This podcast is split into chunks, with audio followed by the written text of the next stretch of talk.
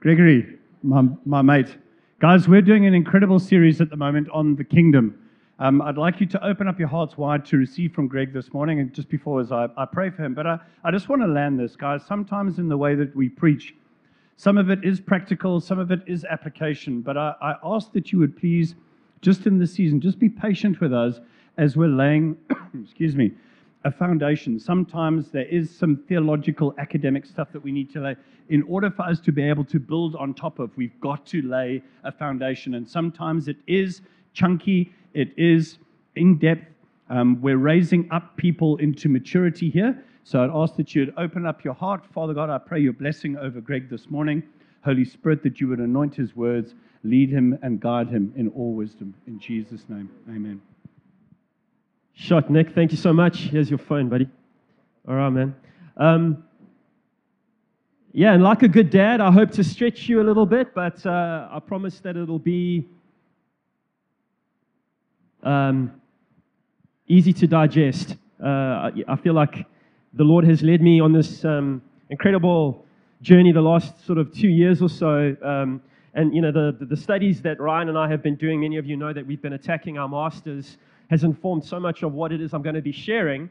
Um, but, uh, you know, I'm going to do my very best to unpack this for you in 30 minutes, but in a way that's going to help you see the big picture. Because really, that's what I'm wanting to leave you with uh, at this juncture in the series is the big picture. And the big picture is Jesus. Okay, so although I'm going to be concentrating on the Old Testament prophets, the big picture is Jesus. Okay? And those of you who were with me uh, with us last week will remember that I, I, made mention of how when we read Old Testament, we must remember that uh, it's, it's or, or, keep in mind the, the lens, if you like, of Old Testament expectation, New Testament fulfillment. Old Testament expectation. So everything that we're reading in the Old Testament is a precursor leading up to the person of Christ Jesus and everything that we see in his, uh, in his life, his death, his resurrection, and ascension is the pinnacle of the story. But then there is a story to come thereafter. Have, Jesus having fulfilled what all of the Old Testament was pointing to, we now are looking at what the church's role, okay, is to be thereafter.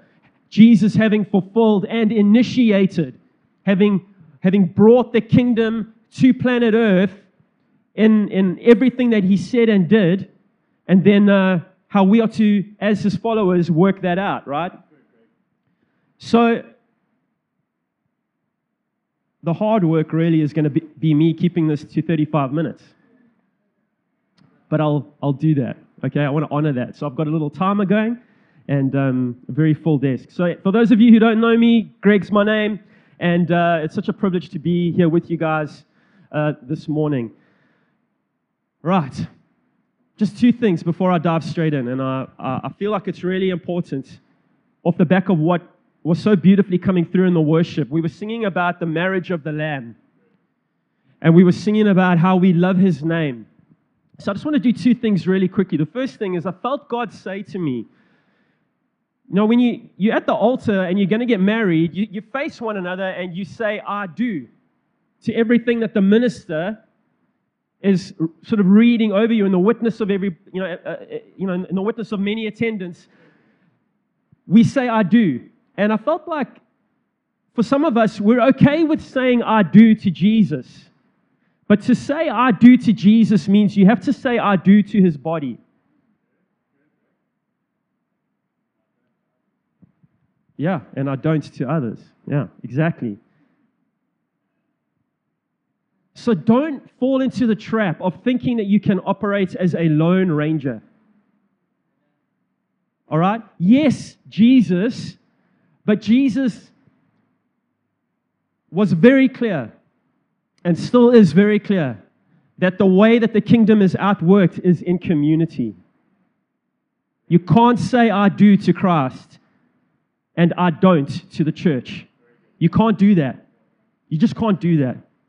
No matter how imperfect, annoying, frustrating, messy, and messed up the church might be, it has to be both. All right? God, thank you, Lord, for your grace. He is working it in us to become more like Him. But it is a community of imperfect people who praise Jesus are led by a perfect God. All right. The second thing I wanted to do was just read and remind us of what Derek Morphew tells us about the name. The name of Jesus, or the name of God as revealed in Exodus. If I could find it now. Gosh, no. I'm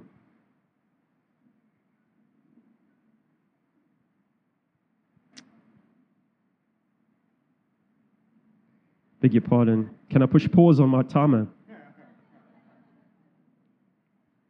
Ah, oh, I've lost it.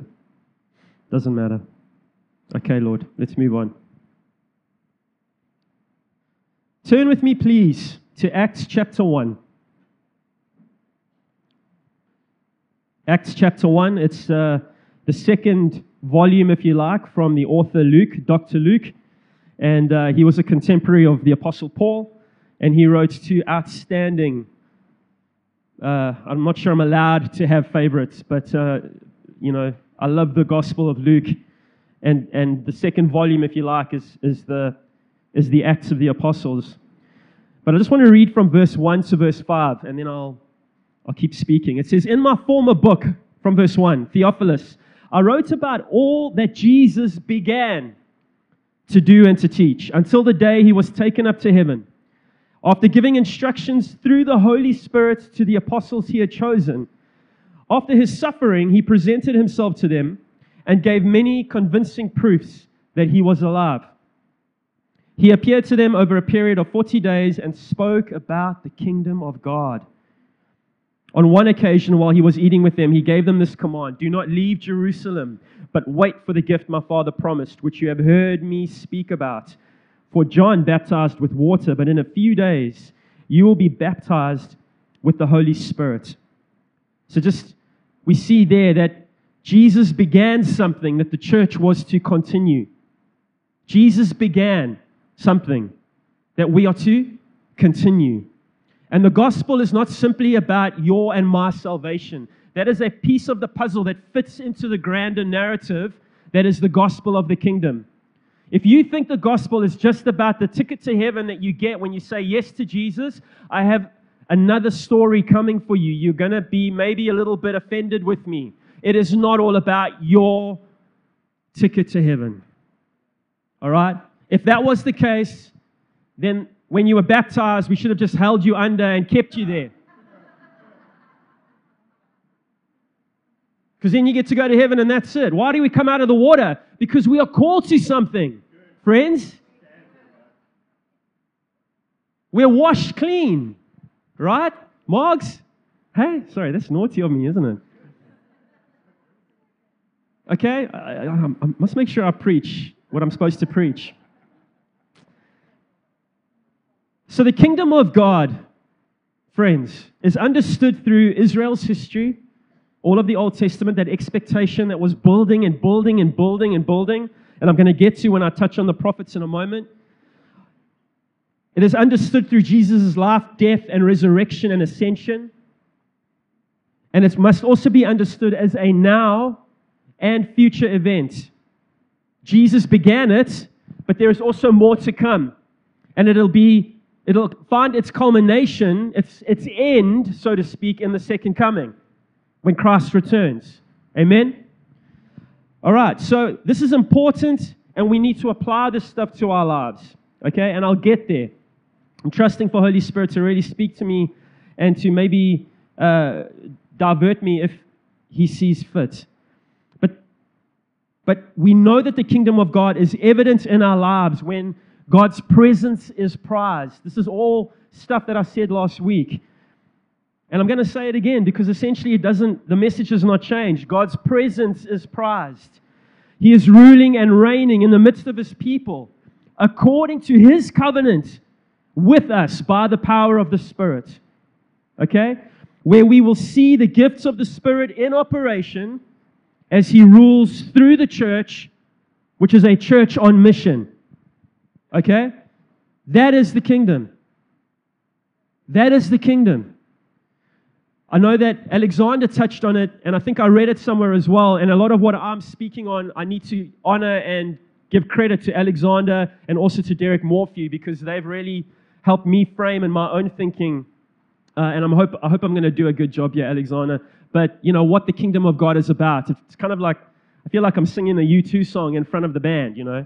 Um, but, uh, it, you know, be that as it may, I'll do my very best. But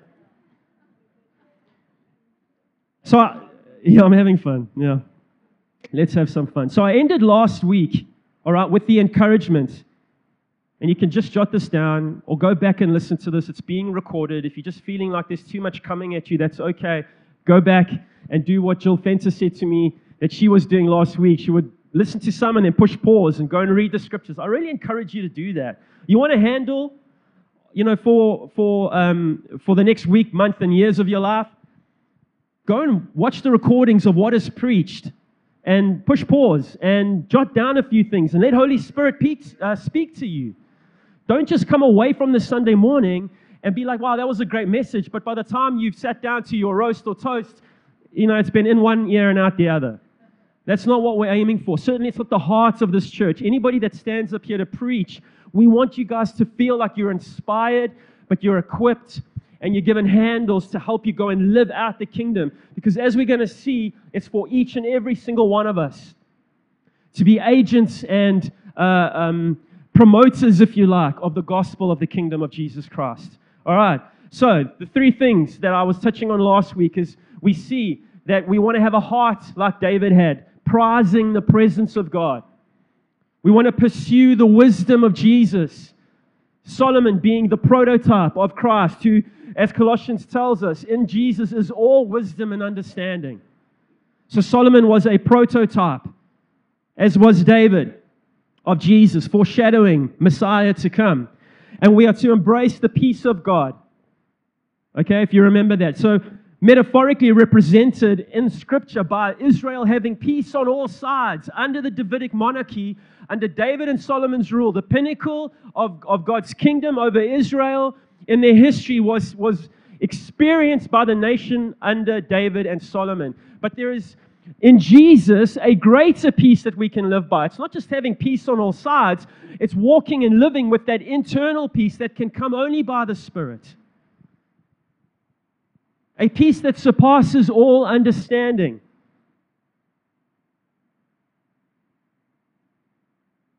A peace that surpasses all understanding the condition of our hearts. It's critical. How do we how do we find this peace? I felt the Lord challenge me just to share this with you before I go into what I want to say on the prophets. Eliminate distraction from your lives.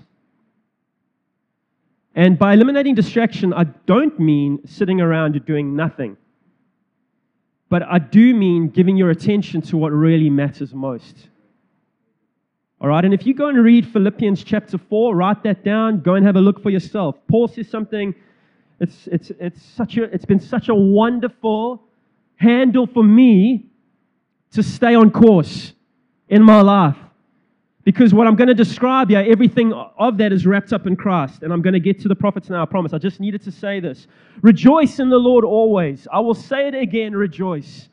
Let your gentleness be evident to all. The Lord is near, presence. Do not be anxious about every, anything, but in every situation, by prayer and petition, with thanksgiving, present your requests to God. And the peace, there it is, the peace of God which transcends all understanding, will guard your hearts and your minds in Christ Jesus. Finally, brothers and sisters, whatever is true, whatever is noble, whatever is right, whatever is pure, excuse me, whatever is lovely, whatever is admirable, if anything is excellent or praiseworthy, think about such things. That's what we focus on. What are you giving your attention to? How do you stay close to the Father? How do you stay attuned to the voice of Holy Spirit? You give your attention to those things. And you don't let the distraction of the world and the little um, uh, sort of uh, whispers of the enemy draw you away from the truth that God is speaking to you by His Spirit as you go into His Word, as you spend time alone. God said this to me at the beginning of the year create silence for yourself. I was reading a book and He said, Don't try and do anything, just create silence. Yes, moments of actual silence, but certainly a, a, a peace where your mind isn't feeling like it's running away with you. Because when you have the Spirit in you, you're at peace.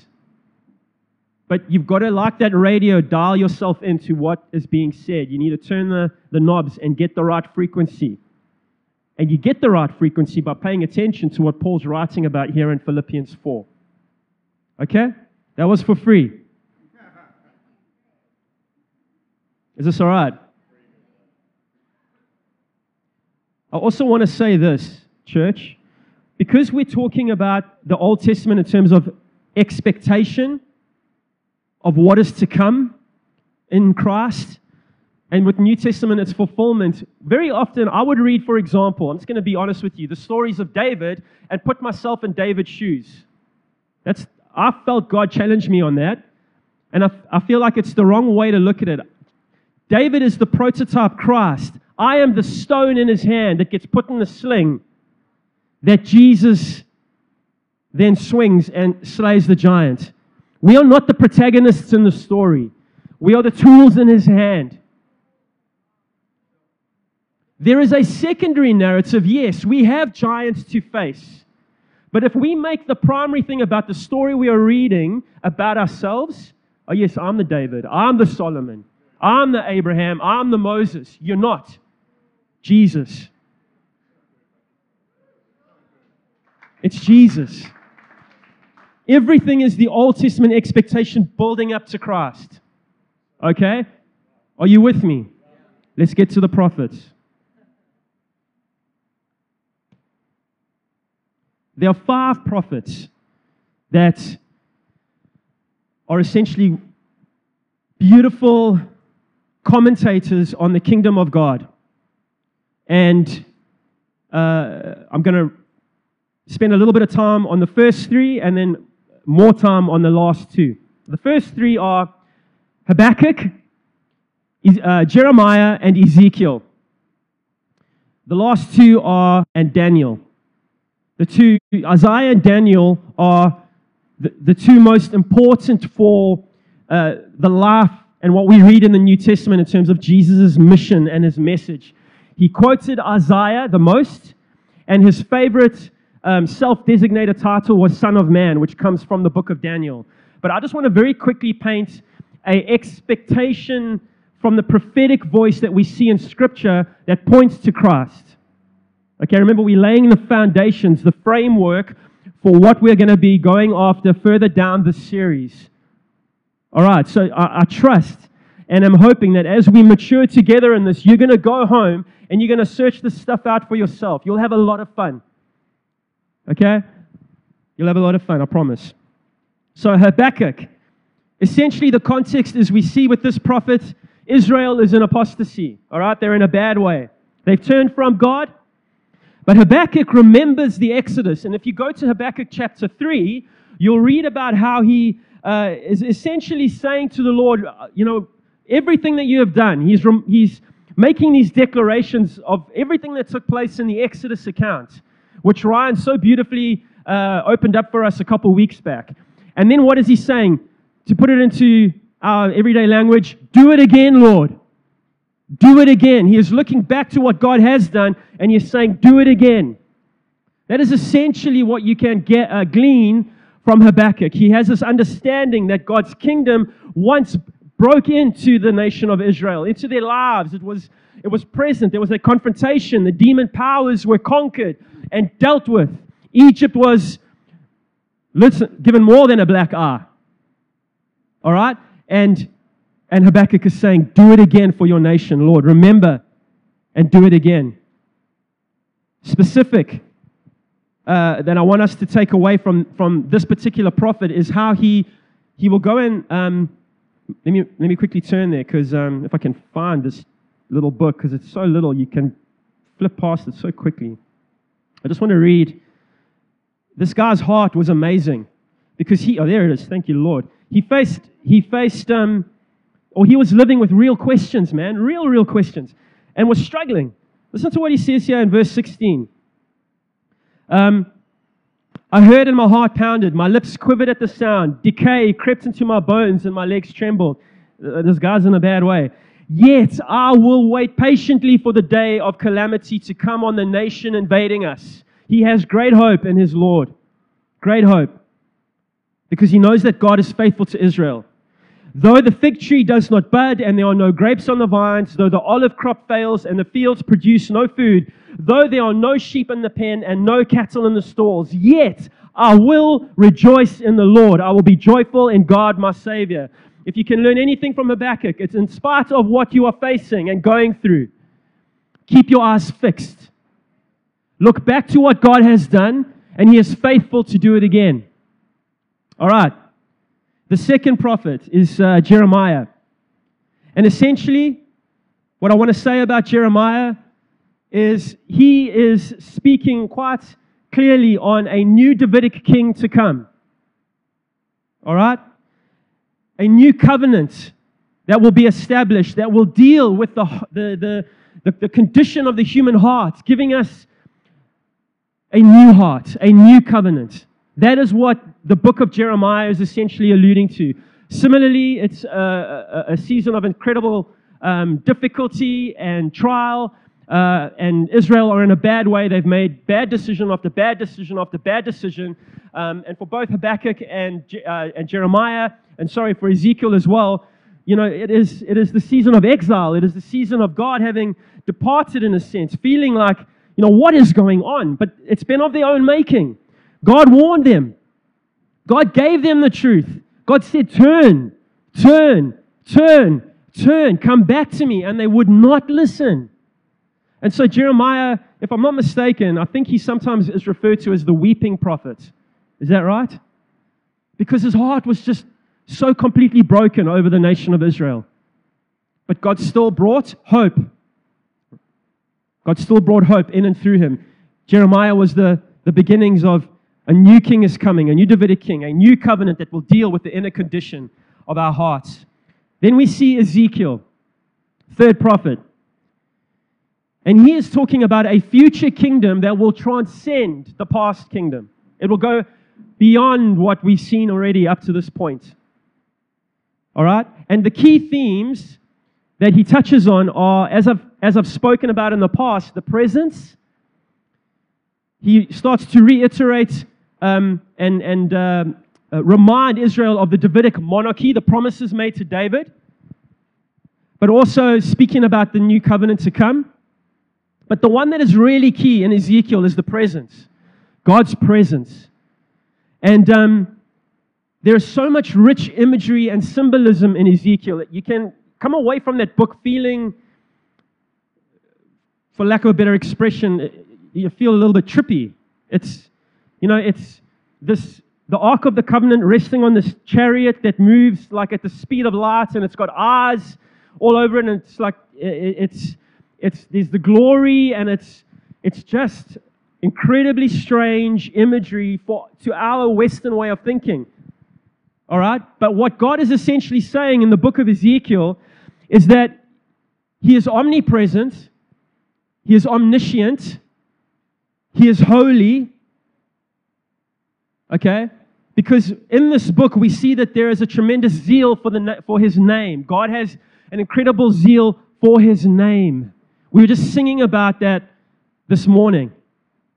Okay, we love your name. I think I remembered where that quote was. Let me read it.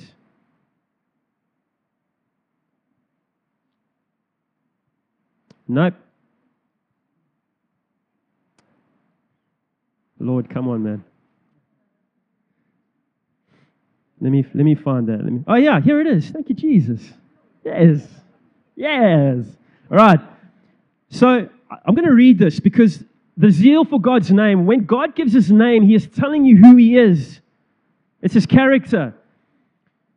So, Yahweh, whenever you see a capitalized L O R D in your NIV Bible, I'm not sure about the others, that's the one I use, but it's, speak, it's using the term Yahweh, right? The divine name.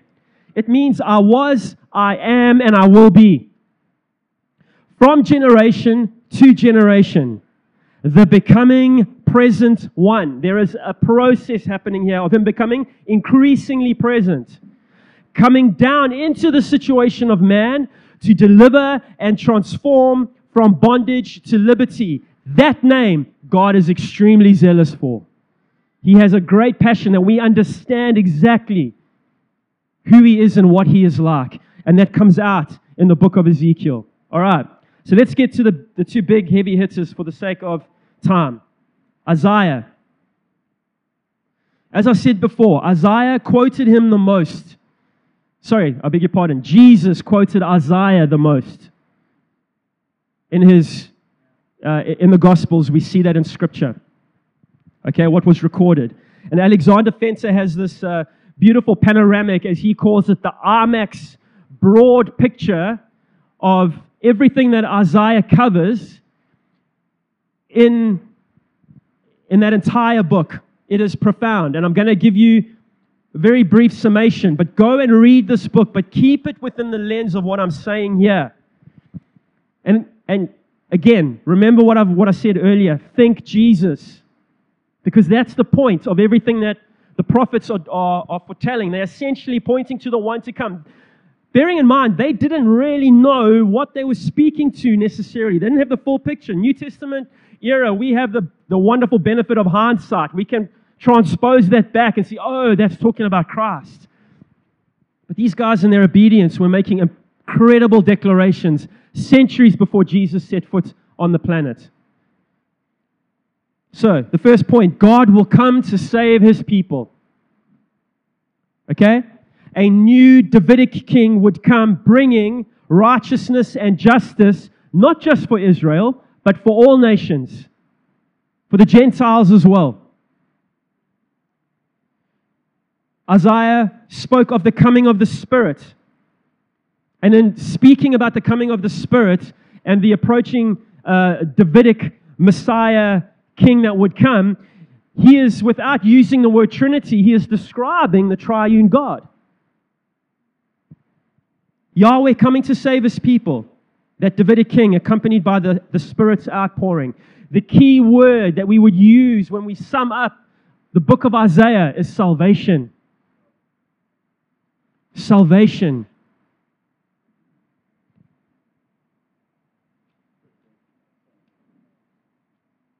where under the Davidic monarchy, thanks, Nick, where under the Davidic monarchy we, we read about shalom. And shalom, I just want to find that little note I had here. Shalom is speaks of being safe, whole, sound, living in prosperity. It's multidimensional well-being, physical, psychological, social, and spiritual. That's what it means to be living in shalom, the peace of God. Salvation, that word there as well, is a, it's not just getting saved, rescued, so to speak. It's being whole, it's being healed, it's being well rounded or multidimensional. It's, it's, it's body, soul, and spirit, and it's all encompassing. So Isaiah is, is taking what we see under David, the shalom that was over Israel, and he's saying, There's more. Okay?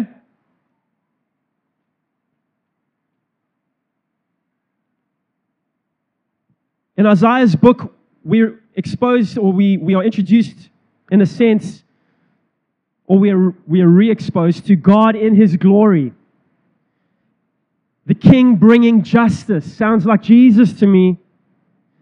The Spirit in abundance sounds like what happened at the outpouring of the Spirit at Pentecost. That was what that was for the church, for the people of God to go and continue the work that Jesus began. It speaks of forgiveness, healing, liberation, joy, resurrection, a new international people of God, the new Jerusalem, a new order, final judgment, the day of the Lord. Jesus, Jesus, Jesus, Jesus oozes out of Isaiah. He is all over that book. And he was, I'm not even sure how many centuries before.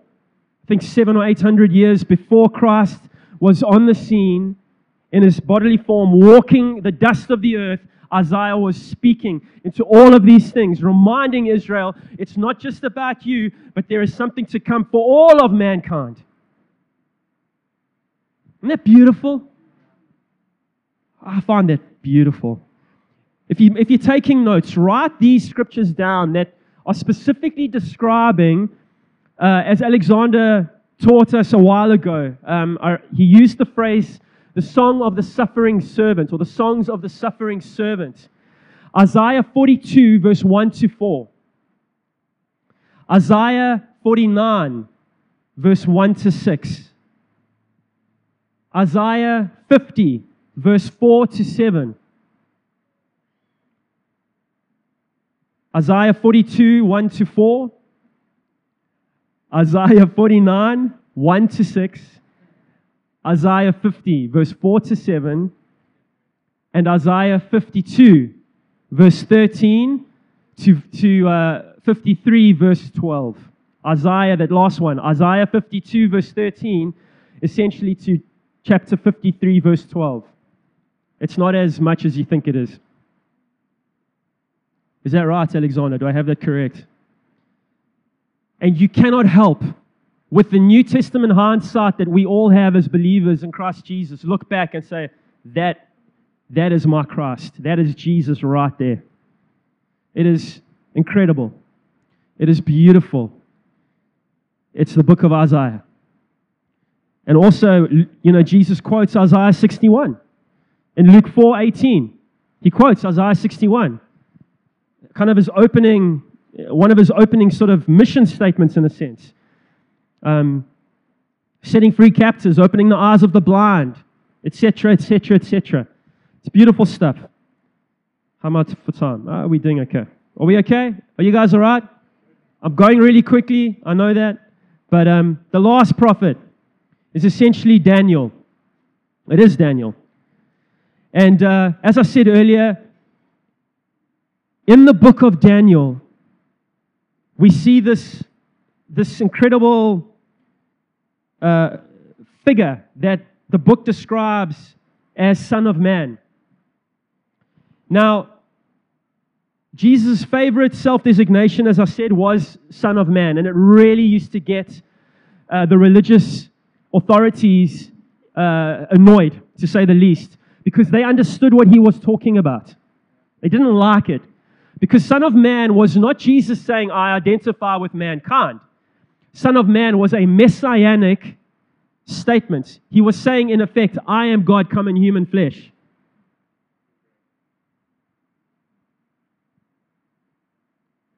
And we see it, it caused quite the uproar and ultimately resulted in Jesus being crucified. But it was his favorite self designation. You go and read it throughout Scripture. Just two specific chapters in the book of Daniel. Daniel chapter 2, which essentially is this really interesting, uh, this imagery of a statue made up of multiple different sort of elements and this heavenly rock or mountain or stone that comes and obliterates it. And essentially, what that chapter is describing is how man's kingdoms, past, present, future, have been, will be obliterated by a heavenly kingdom, the kingdom of God. Okay, so that is essentially what Daniel chapter 2 is describing. But then Daniel chapter 7 is where we are introduced to this heavenly pre existent human figure coming to destroy the kingdoms of men and set up God's eternal kingdom. And his, he is described as the Son of Man. This figure has both an individual and a corporate nature. And I'm going to read out of Daniel to explain what I mean by that. This is thanks to Derek Morphew. It absolutely got me so excited when I read it. Because listen to this. So, Daniel chapter 7, verse 13 and 14. In my vision at night, I looked, and there before me was one like a son of man, coming with the clouds of heaven. He approached the Ancient of Days and was led into his presence. He was given authority, glory, and sovereign power. All nations and peoples of every language worshipped him. His dominion is an everlasting dominion that will not pass away, and his kingdom is one that will never be destroyed. But that's, that's the Son of Man in singular. Okay? He, he, he. Listen to this Daniel 7, verse 18. But the holy people of the Most High will receive the kingdom and will possess it forever. Yes, forever and ever. So it goes from the individual to a people receiving the kingdom. Verse, just to back it up, verse 27 says something similar. Then the sovereignty, power, and greatness of all the kingdoms under heaven will be handed over to the holy people of the Most High. His kingdom will be an everlasting kingdom, and all rulers will worship and obey him. Back to the singular. Jesus, as the Son of Man, okay, as an individual, but as also representing humanity, it's both and at the same time. That is profound. Why is that profound, Greg? Because listen to this when Paul writes about Adam in Romans chapter 5, speaking about how in Adam all have sinned. If you don't believe me, you can go and read it. I don't have time to go there now. But Romans chapter 5, basically from verse 12 to verse 19. Paul says, Adam in his individuality was the husband of Eve, yes, but he has, as a representative of all humankind, because Adam sinned, all sinned. Are you tracking with me? Here's the beautiful picture. We see right now, out of, uh, as I've just read, out of Daniel, Jesus in his, as an individual, he is the supreme human, yes. Worthy of worship, yes. We don't worship ourselves. That's not what I'm saying. But he is representing humanity. Okay? In the same way that Adam represented humanity. And that's why Paul refers to Jesus as the last Adam. Because, in the same way that sin came in through the world and death through sin to all humanity through Adam, in the one man Jesus, we see all of humanity being included in what Christ did because he is representative of us all. Those that would choose to follow him, obviously, some reject that notion and have, you know, want nothing to do with him. But let me just read this. The individual husband of Eve and representative of humanity fell, and therefore we all fell. Okay? But in Jesus, the Son of Man, the last Adam, all humanity is represented. And therefore in him we are redeemed. We fall in Adam, we are redeemed in Jesus. A heavenly humanity emerges, living temples housing his spirit. There's that kingdom language again that was unfolded and unpacked for us. The tabernacle language in Exodus, uh, the temple language in Genesis, the Davidic Solomon uh, monarchy. That language is all coming back here. In choosing Jesus, Adam falls off. But we've got to make that choice daily in a sense. Picking up our cross, following him, doing what Paul encourages us in Philippians 4, giving our attention to the things that are pointing to Jesus. And friends, I don't know how to land this except to say, in laying the groundwork for all that has gone before, or, or sorry, in partnership with all that has gone before, looking at the Old Testament scriptures, I want you to come away from these last few weeks excited about these books that if you just, with New Testament hindsight, take the time to dive in, you will see Jesus clear as day. And if you have questions or if you need help finding resources, Ryan, myself, Nick, Alexander, there are a whole lot of folk around here. You know, Jen, Tazzy, goodness, there are plenty. We will be glad to point you in the right direction. We have got to do this homework for ourselves. Future drummer on the way. But I just, I just am so excited when I get into the prophets because they are foreshadowing something that is for that is that we have stepped into, Because Jesus has come and fulfilled so much already of what was spoken, of course, but there is still more to be done. We are in the last days, friends.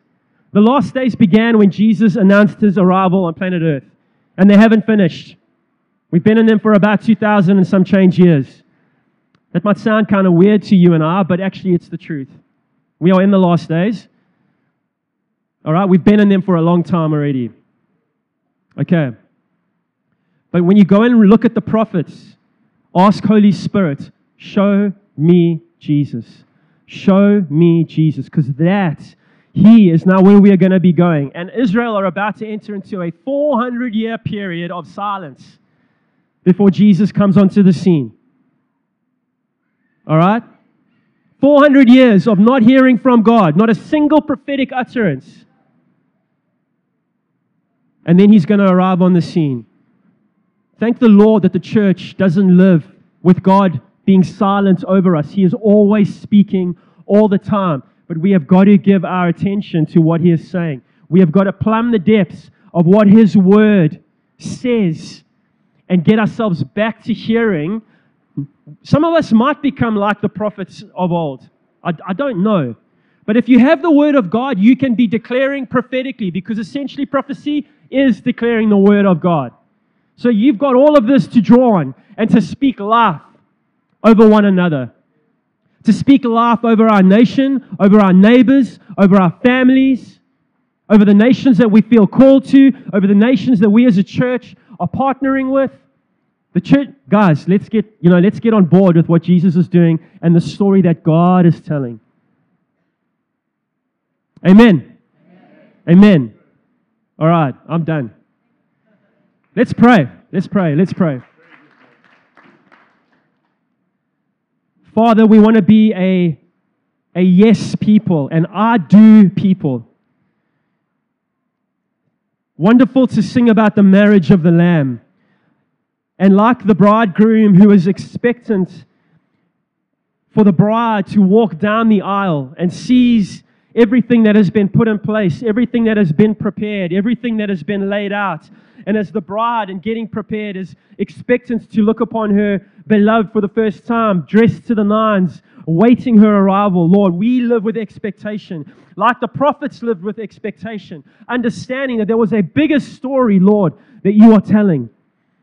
And Father, while we know that so much of what was foretold in the Old Testament has been fulfilled, there is, so, there is still something to come. There is still more to happen. And you are calling us into a space as your church, Freedom House, here on the little old north coast town of Ballito slash Salt Rock. Lord, we want to say yes. We want to say I do to you, Jesus. And we want to say I do to the call that you have on our lives. And we want to say I do to each other. Because, Lord, the, the story is not about me, myself, and I. It is about you. The gospel of the kingdom is a story about King Jesus, the kingship of God, ruling and reigning by the power of His Spirit over His people, so that the nations would be attracted, that they would pay attention when we speak. Like the Queen of Sheba came to Solomon and was had her mind blown because of all that she saw. This is what it looks like when a nation is under the rule and reign of Almighty God. Lord, let your church rise up once more to make those declarations, to be people that are speaking your truth in love, showing the nations what you are like, showing our neighbors what you are like. The, the nations essentially are on our doorstep, Lord. Help us, God. Help us, Lord.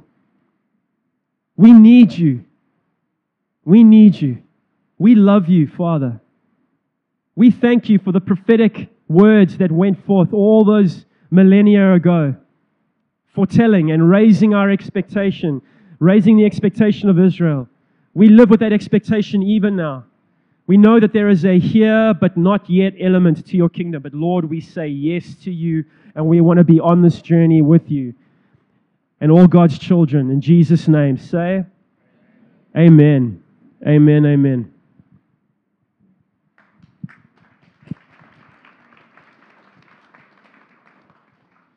Outstanding, Gregory. We just wanted to thank you for all the time and the effort and the preparation that you put into that. It really was an outstanding word.